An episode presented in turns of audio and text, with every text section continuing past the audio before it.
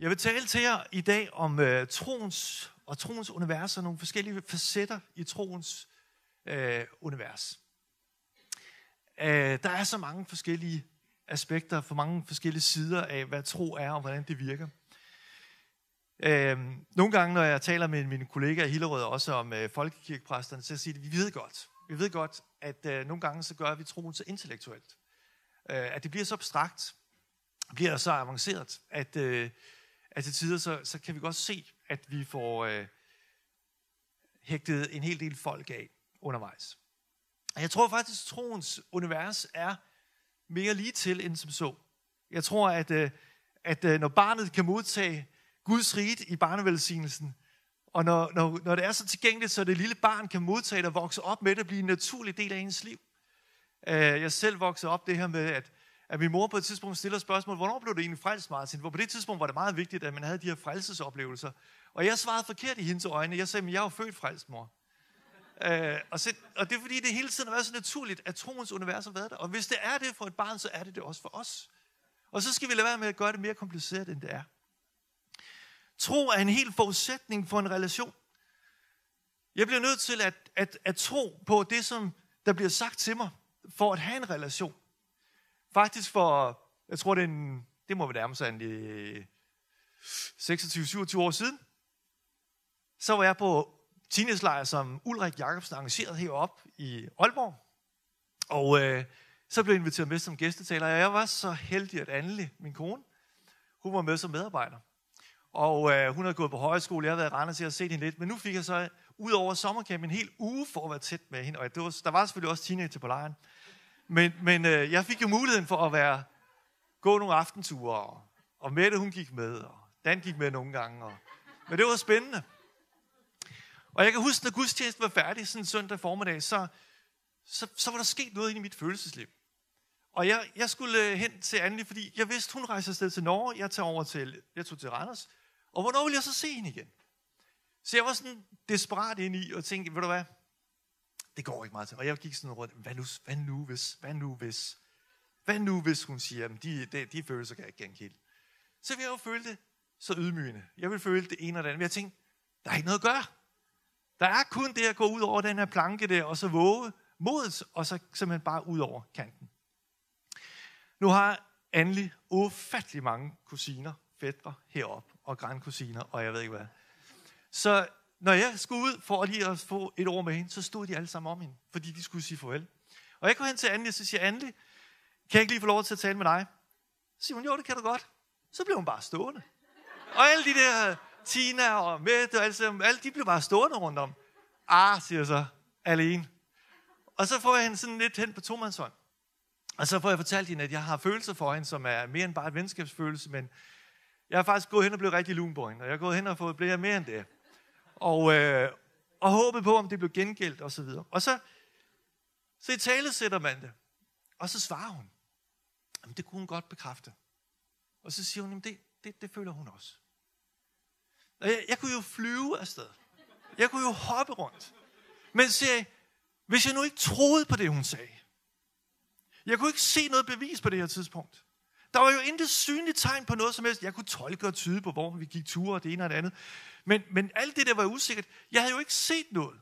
Men jeg valgte at tro på det, hun siger. Og i det øjeblik, hun, jeg tror det, så kan jeg jo mærke, at det gør en helt forløsende virkning ind i mig. I det øjeblik, så, så skaber det jo et nyt liv, et nyt univers åbner sig. Nogle nye perspektiver bliver til. Og sådan er det med troens perspektiv. Det er, at vi i det øjeblik, jeg tror på det, der bliver talt, så åbnes en ny verden. Og det bunder i det her, at, at der er tillid. Tro er tillid. Hebræerbrevet siger, at tro er fast tillid til det, der håbes på, og bevisning om det, der ikke kan ses. Det går fra, at jeg får tillid til at få fast tillid. At jeg lærer relationen endnu bedre at kende, og jeg lytter mere og mere efter, hvad der er, der bliver sagt. Og man bliver ved med at bekræfte kærligheden til hinanden. Så forvandles det fra, at der er en tillid til at blive en fast tillid. Og det bliver til tro, og det bliver til troskab. Og det er sådan en relation, som også er i vores relation til Gud. Det knytter sig til hans ord, til hans tale ind i vores liv. Det går fra, at, at det usynlige bliver synligt konkret i vores liv, og det begynder at blive til en ny dimension i os. Jeg er sådan i gang med at læse øh, en af de apostoliske fædre. De er ikke så kendte. Det er de tidligste før kirkefædrene. Der er en af dem, der er syv stykker. Den ene af dem, han øh, hedder Clemens og er fra Rom. Han lever for, eller tjener i Rom omkring fra 110 til 140. Og man siger, at de her apostoliske fædre, de har en tradition, at de har levet og, og øh, i deres ungdomsår og har set, ikke nødvendigvis har set og mødt apostlene, men er af den tid, hvor overleveringerne for kirken dertil. Og jeg synes, det er utroligt spændende at sidde og læse de her helt tidlige apostoliske fædre om, hvad de skriver af åndelig vejledning. Og det, som faktisk slår mig helt vildt, det er, hvordan de lovpriser Gud for hans troværdighed, hans sandrolighed. Og lige pludselig så udbryder Clemens, alting er muligt for Gud. Intet er umuligt for ham. Dog at lyve, det kan han ikke. Og så står jeg op og siger, hvad siger han? Dog at lyve, det kan han ikke. Og hvordan er det som en fylder i de her, de her apostoliske fædre, i den helt begyndelse kirke? Det er, at vores tro knytter sig til, hvem Gud han er, og hvad han siger. Og derfor er det så vigtigt i bekendelsen, at have en tillid til, at han er sandfærdig, han er troværdig, hans tale kan ikke andet end at være sand. Og det er det, som er den forløsende kraft i vores trosliv. Så jeg maner ikke min tro det ene og det andet sted hen, men jeg lytter til Herren og lad den få lov til at lade min tro og tillid til ham vokse. Jeg har lyst til at læse i, øh, jeg tager to skriftsteder i dag. Det ene det er for Galaterne 4, og så går vi om i Esajas bagefter 54. Øh, I Galaterbrevet så er Paulus inde og tale om, om menneskets syndige natur, fordi de her mennesker, de var kommet til tro på Gud, og, øh, og så er de alligevel opdaget, at øh, selvom der var blevet et helt nyt liv til, og noget nyt var begyndt, så havde de jo opdaget, at det var jo ikke så enkelt, fordi at der var noget af det gamle, som hang ved. Det, som øh, de helst ikke ville leve længere, det, det blev de sådan set ved med at gøre. Der var stadigvæk nogle ting, som hang ved. Noget, som de var i gang med at slippe, og men de begyndte at leve et nyt liv, og begyndte at ligne Kristus, og efterfølge ham. Og så nogle gange, så kunne de sådan kæmpe lidt med det. Og så kommer der nogle af de her jøder ind i kirken, som er fariserernes parti, og siger til dem, jamen prøv nu at høre her. Vi skal leve sådan her, gøre sådan her, overholde de her love og de her ting og sager. Og Paulus han var langt mere retro end nogle af de andre. Han havde været fariser og forfulgt kirken og gået virkelig op i det her. Og Paulus han tager simpelthen et opgør i forhold til loven kontra løftet. Og det har jeg lyst til bare lige at læse her i øh, Galaterbrevet kapitel 4, hvor der står i vers 21. Sig mig, I der har været under loven, hører I, hører I ikke, hvad loven siger? Der står skrevet, at Abraham fik to sønner, en med trælkvinden og en med den frie kvinde. Søn med trælkvinden blev født efter naturens orden, men sønnen med den frie kvinde ved et løfte. Det skal forstå billedet. Disse kvinder er nemlig to pakter. Den ene fra bjerget ved Sinai. Hun føder til trældom, og det er Haggai. Haggai betegner bjerget Sinai i, i, øh, i Arabien og svarer til det nuværende Jerusalem, for det lever i trældom med sine børn. Men det himmelske Jerusalem er frit. Og det er vor moder, for der står skrevet, råbe fryd, du ufrugtbare. Du som ikke fødte, bryd ud i jubel, råb af glæde, du som ikke fik vejr. For den ene kvinde skal få flere børn, end den, der er gift. Men I, brødre, er børn i kraft af et løfte, ligesom Isak. Men ligesom han, der blev født efter naturens orden, dengang forfulgte ham, der var født under åndens orden, så er også nu. Men hvad siger skriften? Ja, trælkvinden og hendes søn bort, for trælkvindens søn skal ikke arve sammen med den frie kvindes søn. Så er vi ikke børn af trælkvinden, brødre, men af den frie kvinde. Til den frihed har Kristus befriet os. Stå derfor fast, og lad jer ikke af dig tvinge under trælov. Paulus han taler her om, om hvordan er loven, og han taler om i kapitel 3 også, hvordan er loven, den var i sit udgangspunkt god, og han siger bare til de her kære, kære øh, galater, siger, jamen hvis vi gerne vil leve efter den, så overhold bare alt. Forbudene siger, hold alt. Prøv lige at lade få to op her. Iben, kan du ikke hjælpe mig? Jo, kære Iben. Iben, hun har været lader på Alternativ overbesøg i Hillerød, og så fandt jeg ud af, at hende kunne jeg godt drille lidt, og det var faktisk rigtig sjovt. Det har holdt ved ved lige sige. Du stiller det her. Anne, du kommer med op her, og så stiller du dig lige her. Anne er ikke loven i dag, det tør jeg ikke. Det her, det er Guds løfte til mig. Det er klogt, jeg vælger herover. Det er Guds løfte til mig. Det er det, Abraham siger, det er Sara. Iben, jeg beklager, i dag er du lige øh, trælkvinden. Glory, sorry. Men sådan er det. Lige i det her illustration, så er du trælkvinden. Du står her. Og de her mennesker, de var blevet nyomvendt, og de kæmpede så lidt i forhold til det nye liv, som skulle leves. Og de vidste godt, at herover der kunne de jo se, at, at det her, det var det jo rigtige, det så godt ud, og det var det gode liv. Det, var, det, det kunne de jo se i lovene. Hvis de levede det der, så var det godt. De synes jo faktisk, at hun var attraktiv. Så de begyndte jo sådan at tænke, det her, det kan vi jo godt spejle os i. Det vil vi jo egentlig godt. Men det her, som Paulus han siger, det er ikke helt på samme måde lige umiddelbart synligt. Men det er et Guds løfte til os. Og det bliver i sandhed virkelig for os i det øjeblik, vi tror på det løfte. De her folk herovre, de begyndte at se herover og sige, ej, hvis jeg nu begynder at ligne lidt det her over, hvad det her kræver, så ser det også godt ud blandt alle de andre. Det kan Dan også godt lide. Jeg lever et godt liv. Og de andre, de kigger rundt og siger, det, det, det er et ordentligt liv. Og man kan måske ovenikøbet begynde at få den tanke, som siger, ja, men hvis jeg nu begynder at holde det her, så kunne det også godt være, at Gud han hører lidt bedre min bøn. Og hvis nu jeg ikke gør, hvad så? Her er det Paulus, han siger, at hvis du vil leve det her herover, så skal du holde det alt sammen. Og så vil du hurtigt sige, ah, det ved jeg godt, det kan jeg måske ikke helt, men 90 procent. Men se, den holder ikke. Jeg kan jo ikke stå og sige, ja, min kone 90 procent tro. Så må man sige, den går ikke. Herover så siger loven, hvis du lever efter loven, så skal du leve, leve, leve, leve, leve langt liv. Og hvis jeg kun har 90% tro, så ved jeg godt, så bliver mit liv meget kort. Så godt kender jeg hende herover. Så det, det vil ikke gå. Så jeg kan ikke stå og sige, at 90%, så er det ok. Det er enten eller, det er totalt. Det er alt eller intet. Og det er her, Paulus han fortsætter med at sige, at den, som vil leve under den, kommer til at leve under forbandelsen, fordi Paulus selv ved, at han kan ikke opfylde det alt sammen. Hvor meget han end prøvede, og gik så vidt, at han ovenikøbet forfulgte kirken, siger han. I min nedkærhed forfulgte og slog mennesker ihjel på den konto. Velvidende han vidste med sin egen erkendelse, at han havde smagt forbandelsen af at ikke kunne leve op til loven selv. Og det, der var kampen inde i Paulus' liv, og hvor han tager et opgør ved hans møde med Kristus på Damaskusvejen, og hans videre vandring, hvor de 40 år, øh, undskyld, 14 år, i hans, øh, inden han starter sin missionsvirksomhed, og hvor han møder apostlene i Rom, hvor han forelægger, hvad hans åbenbaring og hvad hans tro er, og hvor de siger ja til det, og hvor han rejser ud.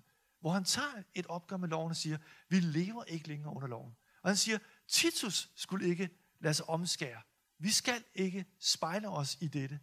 Det er dette, vi skal spejle os i Guds løfte. Det her, det er ikke kun et spørgsmål om lov. Det er på alle måder, hvad vi kan sætte op i vores gerninger og vores præstation. Og ved I hvad?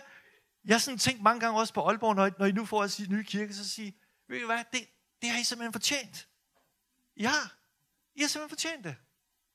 Men ved du, at den sætning, den, den kan godt rumme sådan lidt det herover. Fordi den går på, hvad jeg ydet, og hvad jeg har gjort. Og så kan I stå og få et mål ud fra, jamen nu har vi jo også fået godt i forhold til, hvad vi har gjort. Men jeg vil sige til jer, det Gud han har til jer med ny kirke og alle de her ting, det er meget større, for det Guds løfte. Det er meget større, end hvad I har gjort jer fortjent til. Det rummer meget mere, end hvad jeres egen anstrengelse har været. Og det er der, at alt det med lovgærning er ikke kun alene et spørgsmål om, om, om Moselov, men det er alt med vores forståelse af vores gerninger kontra troen til hans ord, som bliver talt til os. Og Paulus han siger, at den her over, sønnen herover begynder at drille den her søn herover. For ham herover vil begynde at jage den der væk. Og så siger Paulus så, hør hvad skriftens ord siger. At den fri kvinde herover siger til Abraham, ja hende væk. Ved I hvad? Der er, der er et trosliv, hvor at du også skal tale, tro og byde over ting og tankebygning i vores liv. Så vi simpelthen tager autoritet over og siger, ud af mit liv. De her tankebygninger, det er beregnende, det er målet, det ene og det andet, og det er milevidt langt fra. Vi bliver nødt til at sige, væk med det. Vi har bare så stor mentalitet af det her i den samfund, vi lever i, at hvis jeg, hvis jeg lige yder noget mere over for min arbejdsgiver, hvis der, så er det hele tiden den her belønningskultur. Men det her, det er noget for noget, men det her, det er noget over noget. Det ene, det er Guds løfte til os, og det andet, det er vores gerning.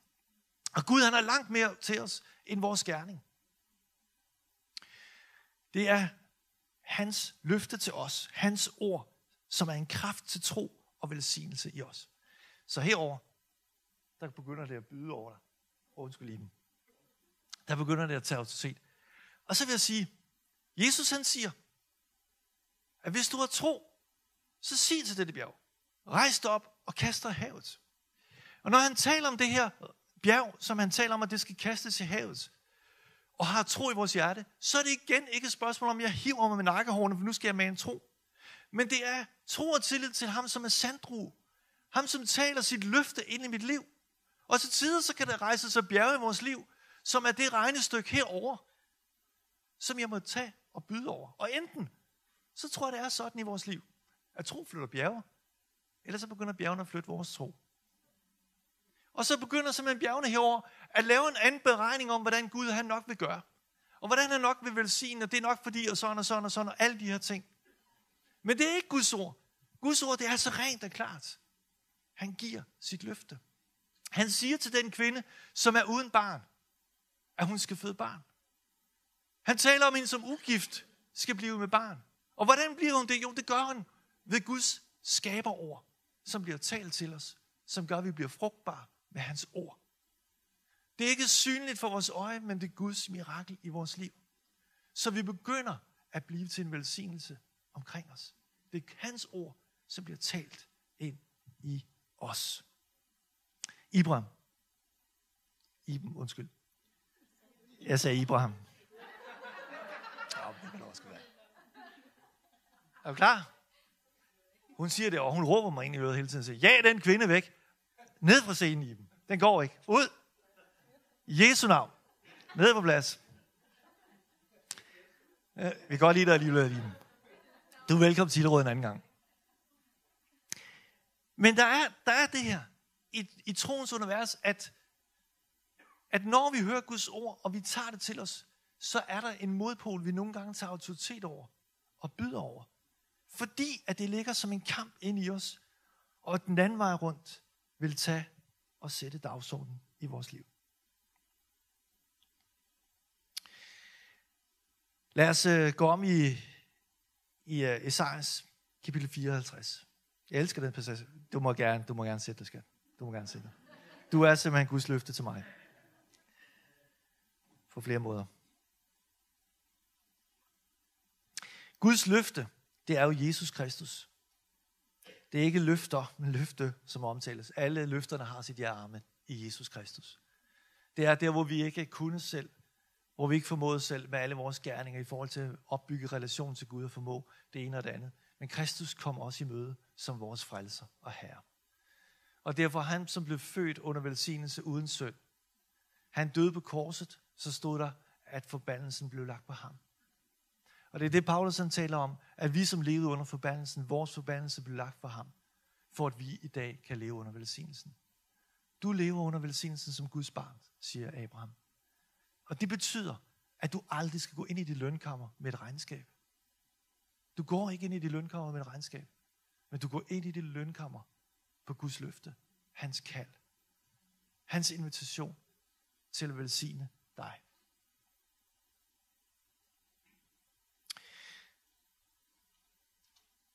Der står sådan i Isaias 54 og vers 1. Råb af fryd, du ufrugtbar.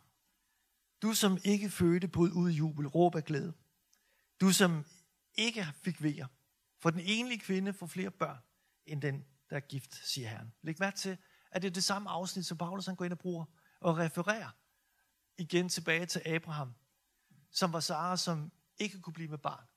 Og som der kæmpede med helt op til sin alderdom i forhold til at blive med barn. Og hvordan at Gud opholdt sit løfte til Abraham, at hun skulle blive med barn. Og selvom Abraham med sin egen gerning gik hen og fik barn med, med Haggai, så stod Gud stadigvæk fast ved sit løfte over for Herren. Så selvom Abraham var utro over for Guds løfte, og troede, at han skulle ved sin egen gerning og løse tingene, så forblev Gud tro og holdt sit løfte over for Abraham. Og selvom der var en mellemregning og alle de her ting, så har Gud implicit også givet et løfte til den anden del af det her slægt. Gud er større end, og Gud er også større end vores fejl. Og den her trosvandring, som vi er på, der har jeg også lyst til at sige, det, har ikke, det er ikke et spørgsmål om, eller rettere sagt, lad mig om at sige, det, det er et spørgsmål om at blive endnu mere fortrolig med den frelser, den herre, vi har. For han bliver ved med på vores trosforandring og sige, kom, følg mig. Bliv ved med at springe nogle grænser, for troen, den vil springe grænser i vores liv og føre os ud på nyt land, og som vi ikke har mødt før. Jeg elsker beretningen, som, som, vi, som vi jævnligt taler om også i vores kirker. Det er beretningen, hvor Jesus kommer gående på, på vandet og kalder Peter, som sidder i båden, og siger, Peter, kom. Først så står Peter og siger, her er det dig, der kommer gående her? Og herren han siger, ja Peter, det er mig. Kom. Og så svarer Peter, jamen altså her, når du siger kom, så går jeg. Og så går jeg ud på vandet, så begynder han at gå ud på vandet. Han går på vandet. Jeg vil gerne driste mig til at sige, at Peter han gik ikke på vandet, han gik på Jesu kaldelse, han gik på Guds ord. Og det var Guds ord, der bar ham. Det var Guds løfte, som sagde, kom Peter. Og mange gange, når vi, når vi er på den her trosvandring, så, så er det Gud, der bliver ved med at invitere og siger, kom, kom, lær mig at kende. Jeg springer det, som er naturens orden, og fører dig ind i en overnaturlig dimension. Mit rige med dig er meget større. Og min omsorg for dig er langt større, end hvad du har set indtil nu. Og Peter han gik for et øjeblik at være grebet af angst, til at gribe Herrens ord, og gå i tro ud på vandet, og følge Herrens ord. Og beretningen videre, hvordan Peter begynder at flytte øjnene for løftet, som Herren gav, og begynder at kigge på omstændighederne og blive grebet af frygt. Og så råber han, Herre, hjælp mig, frels mig. Og Herren tager fat i ham, løfter ham op, og så går de tilbage i båden igen. Denne her, at den frelser, den trosvandring, vi er på, at han er langt større end vores formåen. Både vores historier om kamp med tvivl, og hvor vi laver vores egen mellemregninger, hvor det går galt. Han er sandro. Han er værdig. Alt tro, alt tillid. Han holder sit ord. Det står fast. Lad os læse videre. Der står således, Gør mere plads i dit telt. Spænd teltduen ud. Spar ikke på den. Gør bardunerne lange. Slå pløkkerne fast. For du skal brede dig mod syd og nord. Dit afkom skal øh, afkom for folkeslag ej. De skal bosætte sig i forladte byer.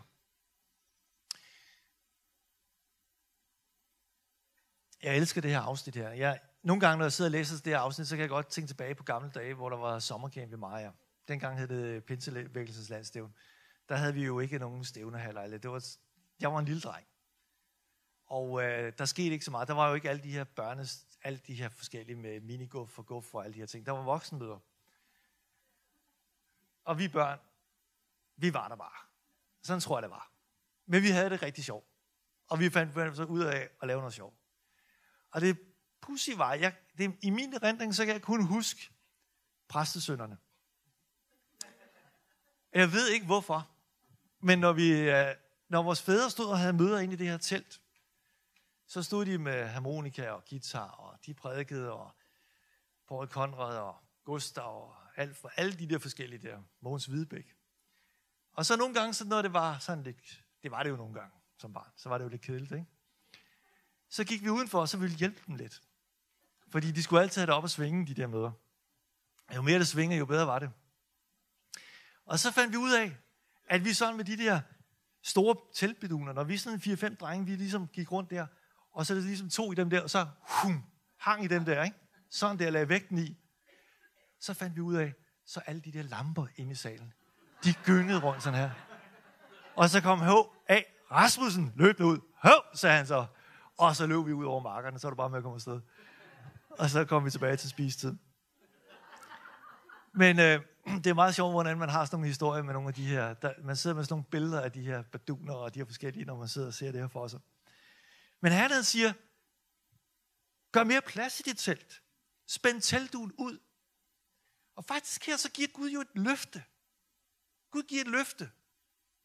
Og jeg tror, Gud han, han lægger en tyngde på vores hjerte. Nu kan man sige rent praktisk, I kan ikke være flere herinde. Men i lang tid er der ligget en tyngde på kirkens hjerte om at få et større sted, hvor at, at der bliver mere plads til flere mennesker, som kommer til at tro på Jesus og møde ham. Flere mennesker kan komme ind og få hjælp i deres nød, deres afmagt. Og hvor kirken kan trives og blomstre og have fællesskab med hinanden, og langt flere får rum og plads til det. Her er der også et element af din og min tro og vandring med Herren. Jeg sidder og tegner igen på en ny kirke, og indimellem så ryger der nogle stolrækker fra, og nogle gange så ryger der to rækker på igen, og nogle gange så er det sådan, du ved, det her. Gud kan. Gud vil velsigne. Og der er et samspil her i troens univers, imellem det, at vi har en afhængighed til Gud, og en tillid til Gud, siger, Gud, vi tror dig for det her. Du har talt til os om det her sted. Du har velsignet os med det. Her giver os en tro på vores hjerte, at vi tør at udvide det og give det fuld maks og fuld gas, for at du kan fylde det. Og ordet siger jo her, gør det, spænd det, spar ikke på det. Gør bedunerne ekstra lange og slå bløkkerne fast. Bred dig ud. Og der ligger i det her, i den udvidelse, der ligger der i det, at Herren, han vil fylde det. Og det, som er så sjovt, det er, når jeg står derinde, på, hvor vi har kirke nu, at der gik ikke så lang tid, at efterfølgende så begyndte det at myldre ind med folk, og jeg anede ikke, hvem de var, og vi ved dog nok så stadig, hvem det er, der myldrer ind i kirken. Gud, han får jer til. Og det er langt mere end mit regnskab. Det er langt mere end min matematik. Det er langt mere end mine gerninger. Og jeg kan godt stå og sige, nu er vi jo langt ud over, hvad jeg synes, min møje har været. Det er løftet. Det er langt større end mig. Det er langt mere end os som kirke. Det er langt mere end det, at hvad vi præsterer, hvor vi synes, at kirken skal blive synlig. Det bliver Kristus, der bliver synligt. Det bliver ham, som er ansigtet, der er hovedet for kirken. Og når vi står og møder hinanden, hvad er det, vi kigger på? Vi ser på hinandens ansigter. Og når, kir- når folk møder vores kirke, så bliver det Kristus, fordi det bliver større end os selv. Fordi det er hans løfte, som går i opfyldelse. Men der er også noget mentalt i det. Der er simpelthen også noget mentalt. Udvid, udvid øh, teltet. Udvid hjernecellerne. Spænd det ud på det, som Gud har kaldet os til. Og jeg tror, at øh, jeg tror, vi kan nogle gange stå... Ej, jeg skal lige have det her punkt med først. Er det her omkring at udvide vores... Hvor meget tør vi, hvor meget tror vi? Her er du med? Der er der, så er der nogle helt fornuftige ting, som spiller ind. Det ene, det er vores erfaringer. Vi har selvfølgelig, hvordan Herren leder sig med sit ord, bøn og helligånd, og igennem kirken og åndelig vejledning og erfaringer, som også kirken i øvrigt har gjort igennem tiderne. Men vi har også vores personlige erfaringer, på godt og på ondt. Og både de, de dårlige erfaringer kan vi sidde og huske på. Og vi kan både huske det rent mentalt, men vi kan også huske det følelsesmæssigt. Vi sidder også med dem med de gode historier. Men de gode historier kan også have sine begrænsninger. For der kan vi også få et fast tankemønster i, hvad Gud han vil, hvad han kan, og hvordan han vil gøre det. Men Guds løfte er langt større end vores erfaringer. Og jeg tror, skal vi ind i det og se og leve det, som Gud har givet af løfte til os, så må vi til tider tale til vores erfaringer og sige, ti stille, byd over det bjerg, og så se hen til det løfte, som er i hans ord. Udvid det. Spar ikke på det. Herren vil fylde det. Jeg har også oplevet, at mentalt, i det man flytter fra et sted til et andet, så sker der også noget i vores fællesskab som kirke. Det går fra, at man har måske været lidt trængt, og så lige pludselig bliver det trængt igen, fordi der bliver mange flere mennesker. Og i de der store omskiftelser, så sker der bare nogle kæmpe forandringer. Også som fællesskab og relationer det ene og det andet. Og det kan faktisk være angstprovokerende. Det kan faktisk være en lille smule udtrykt. Den gruppe, jeg er i, den er allerede blevet delt. Og det, jeg har sådan og sådan og så, og mine relationer. Og hvad nu med mig? Har de nu lige husket mig? Og alle de her ting, som er i de her omskiftelser. Men tilliden til Gud, at han er hovedet for sit læme. Og han vil også tale ind i sit læme. Og det her folk, som er på en vandring, at det er vi kollektivt. At Gud fører os fra et sted til et andet. Hans løfte står fast over for dig. Også i disse forandringsprocesser. Han fortsætter. Og så taler han om, at du skal bosætte dig i forladte byer. Det er implicit kirkeplantninger, kære venner. Det er både det, at vi skal vokse med stærke lokale kirker, men den her stærke kirke, som bliver så stor, og bliver flere hundrede mennesker mere over i den nye bygning, skal ikke bare blive selvfed i den nye bygning og stå og sige, nej, hvor er vi mange mennesker, hvor er det dejligt, hvor har vi det hyggeligt. Nej. I skal have spark bag i. For I skal ud og plante nye kirker. Ikke, Tove? De skal ud. Ja. Fordi det bliver et ressourcecenter til at fylde også de forladte byer. Og være et ressourcecenter til at understøtte ting, som er, er svagt og gået tabt. Guds løfte er langt mere end lige vores eget udgangspunkt til at starte med. Han vil sige jer. Udvid jeres tanker. Og I vil få lov til at opleve, at når I står over et nye bygning, så var der mange ting, I slet ikke havde drømt om at se, mens I sad her. Og måske en lille smule utydeligt. Måske har haft nogle idéer. Men når I står derovre, og det begynder at åbne sig, så vil I se skridt for skridt. Og sige, wow, det er jo langt større, end hvad jeg forestillede forestillet mig af muligheder. Jeg kan huske endnu, da jeg stod lige og skulle til at åbne kirkebygningen, så opgik det op for mig, hvor god beliggenhed vi havde. Jeg vidste det ikke før. Jeg ved ikke hvorfor. Men da jeg stod og skulle lige til at åbne kirken, så gik jeg op for, jeg kan faktisk ikke få en meget bedre beliggenhed. Og jeg tror, at vi ikke altid ser alt, men vi bevæger os i tro. Og med de skridt og de vandringer, vi tager, der åbner Gud vores øjne skridt for skridt. Og Herren vil åbne vores øjne til at se, hvad det er, han har givet os. Josvebog, jeg runder af med det.